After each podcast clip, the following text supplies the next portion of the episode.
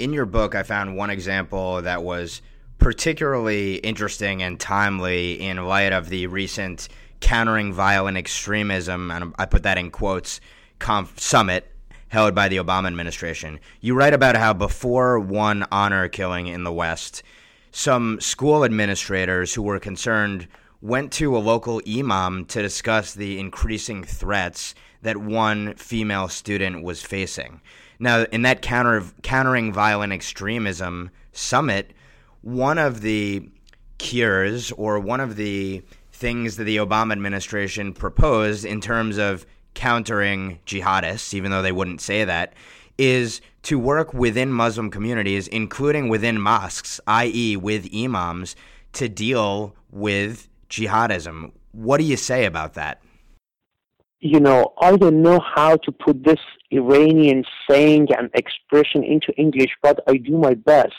It is like if you make a wolf to be a, a shepherd of the herd and kind of take care of your sheep it's like, for example, making a cat in charge of a piece of meat. You are giving the poor girl into the hand of those people who are commanding those rules.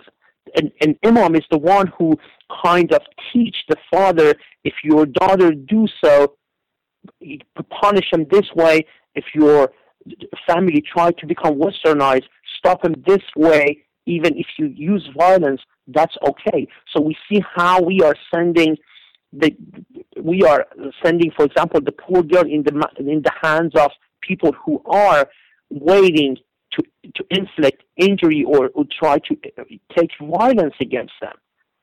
You know, he, this is so strange and bizarre to make somebody who is the source of the problem in charge of such a process that we are trying, for example, to help to reduce the violence against Muslim women.